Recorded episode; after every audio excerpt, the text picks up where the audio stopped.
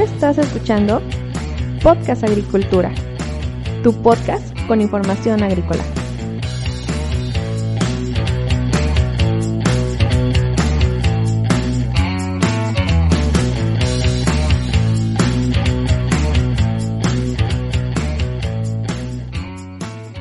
Hola, ¿qué tal? Yo soy Olmo Axayacat y este es un episodio más de Podcast Agricultura. El día de hoy quiero hablarte sobre los datos de producción agrícola en Baja California Sur. Pero antes de eso, quiero invitarte a que vayas a blogagricultura.com barra descargas y ahí encontrarás un documento que he titulado 5 claves que necesitas saber para producir zarzamora con éxito. Es un PDF breve de alrededor de 20 páginas en donde te comento algunas de las claves que a través de la experiencia he aprendido para mejorar la producción de zarzamora, un cultivo al cual me, enfoco actualmente. El día de hoy te voy a hablar sobre los datos agroalimentarios eh, de Baja California Sur. Recuerda que ya en episodios pasados en específico, en el 33 te hablé de los datos de Baja California y en el episodio 29 de los datos de Aguascalientes. Y poco a poco, conforme pasan los episodios, voy a ir hablando de cada uno de los estados de la República Nacional, de la República Mexicana. Muy bien. Recuerda que los datos que te voy a decir a continuación están en la infografía agroalimentaria 2019 para el estado de Aguascalientes la cual es publicada por el CIAP, el Servicio de Información Agroalimentaria y Pesquera. Aunque estas infografías tienen información tanto agrícola, pecuaria y pesquera, yo solamente me voy a enfocar a algunos datos básicos del estado y, eh, y en específico a la producción agrícola. Baja California Sur es un estado que tiene apenas 788 mil habitantes, que representa el 0.6% del total del país. Estos habitantes están distribuidos de la siguiente manera. Poco más de 86% son población urbana y casi el 14% son población rural. El 65.2% de la población del estado se encuentra actualmente en edad eh, para trabajar, Aquí encontramos que de esa población solamente el 6.7% se enfocan al sector primario, el 59% a la cuestión agrícola, el 11% a la cuestión pecuaria y el 30% a la cuestión pesquera. Perdón.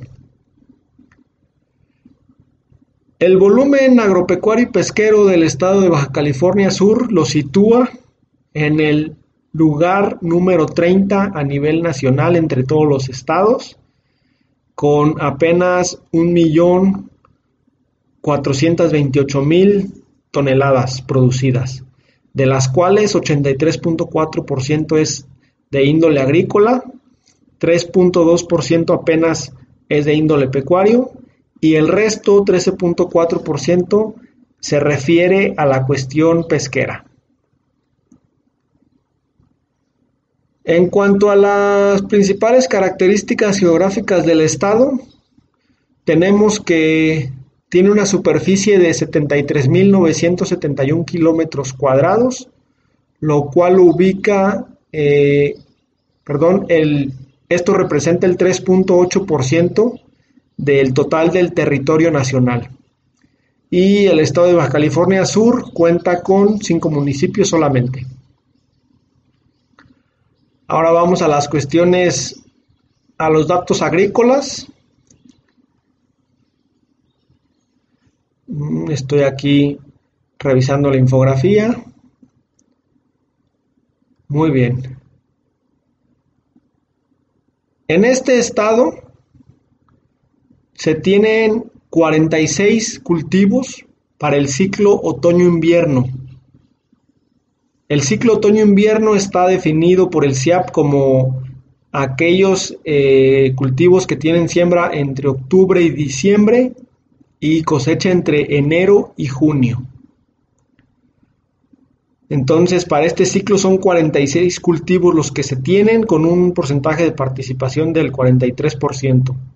Los ciclos, perdón, los cultivos de primavera-verano son 34 con un porcentaje de 32%. Solo para recordarles, el ciclo primavera-verano es definido por el CIAP como aquellos cultivos que tienen siembra en marzo, entre marzo y agosto y cosecha entre julio y marzo. Y para los cultivos perennes, en el estado de Baja California Sur se tienen 26 con un porcentaje de participación de 24.5%. Recordemos que los cultivos perennes son aquellos que tienen cosecha eh, todo el año, pueden tener cosecha todo el año que van desde enero hasta diciembre. La superficie sembrada de cultivos de otoño-invierno asciende al 45.3% del total de la entidad, con poco más de 17.000 hectáreas. La superficie de los cultivos de primavera-verano apenas alcanza el 13.9%, con un total de 5.270 hectáreas, y los ciclos de cultivo, eh, perdón, y los cultivos de ciclo perenne son el 40.8% del total de la entidad, con 15.477 hectáreas. Curiosamente, el mayor volumen cosechado de índole agrícola lo representan los cultivos de ciclo perenne con el 62% de, de participación. Después siguen los cultivos de otoño-invierno con el 24% y por último los ciclos de primavera, los cultivos de primavera-verano con el 14%. Y eh, en cuanto al valor de la producción, los, cultivos de otoño-invierno son los que lideran con 2.310 millones de pesos, que representa el, 45, el 43.5% del total de la entidad. Le siguen los, bueno, los otros dos tipos de cultivo están muy cerca. Le siguen los cultivos de ciclo perenne con 28.6%, que son 1.515 millones de pesos. Y por último, los, los cultivos de primavera-verano con el 27.9% y 1.477 millones de pesos. Les voy a comentar los cinco principales municipios, que son los cinco únicos municipios que tiene el Estado en cuanto a superficie sembrada. El municipio número uno es Comondú, con 27.791 hectáreas, que representa el 73.3% del total de la entidad por lo que podemos entender que este es el municipio de índole agrícola del estado, ya que representa casi tres cuartas partes de, toda la producción que se, se siembra. El segundo municipio es La Paz, con apenas el 11.6% de participación.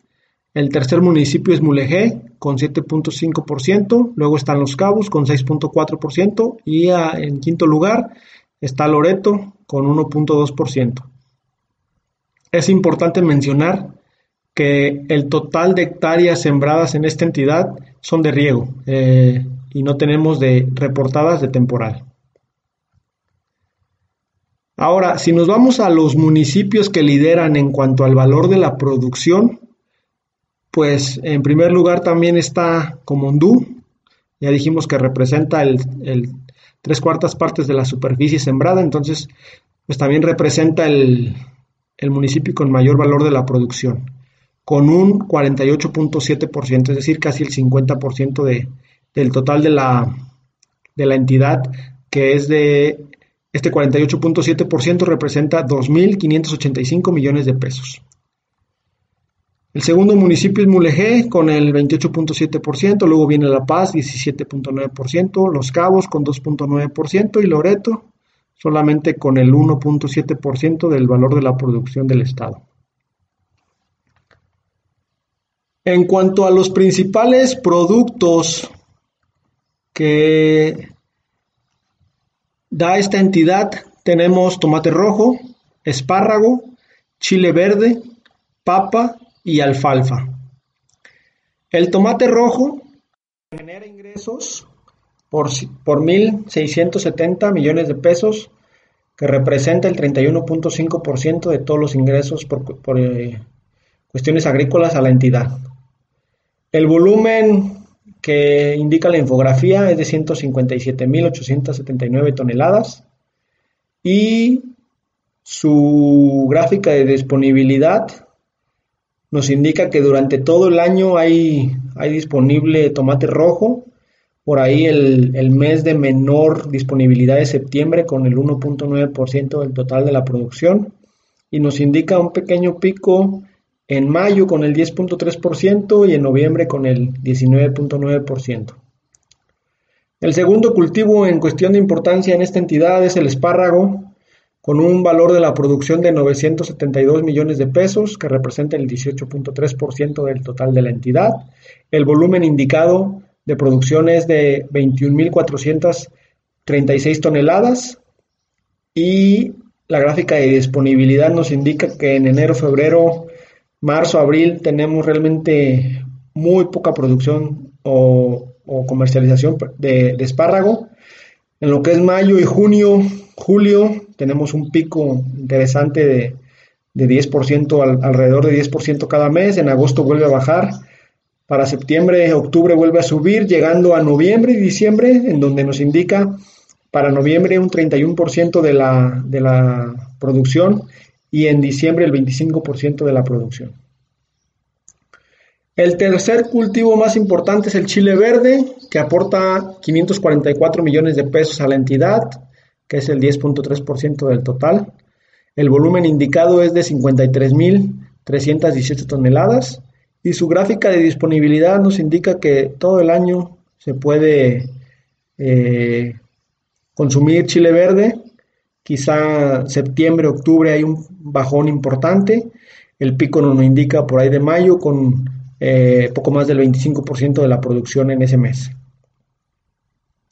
En cuarto lugar se encuentra la papa, que aporta 534 millones de pesos a la entidad, es el 10% del, del, total eh, generado a la entidad por cuestiones agrícolas.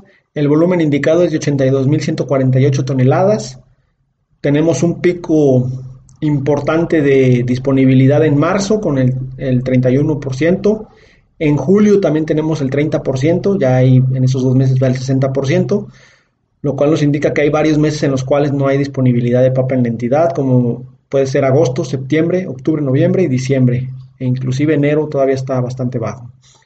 Y por último, el quinto cultivo en importancia en Baja California Sur es la alfalfa, con un valor de la producción de 230 millones de pesos, que representa el 4.3% del total de la entidad curiosamente nos marca un volumen de producción eh, elevado, es el más elevado de todos, con 642.550 toneladas.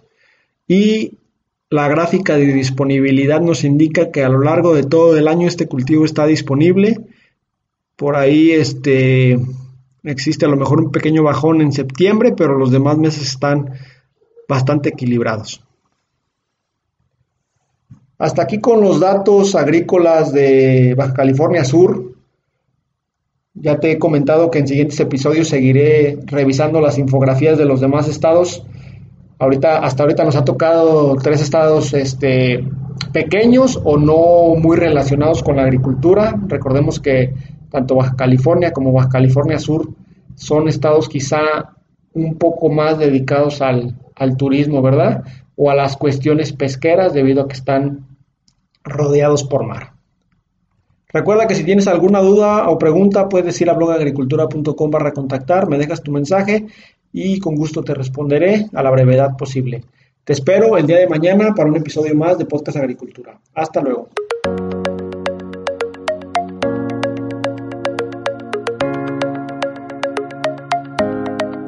Hemos llegado al final de este episodio. Muchas gracias por escuchar Podcast Agricultura.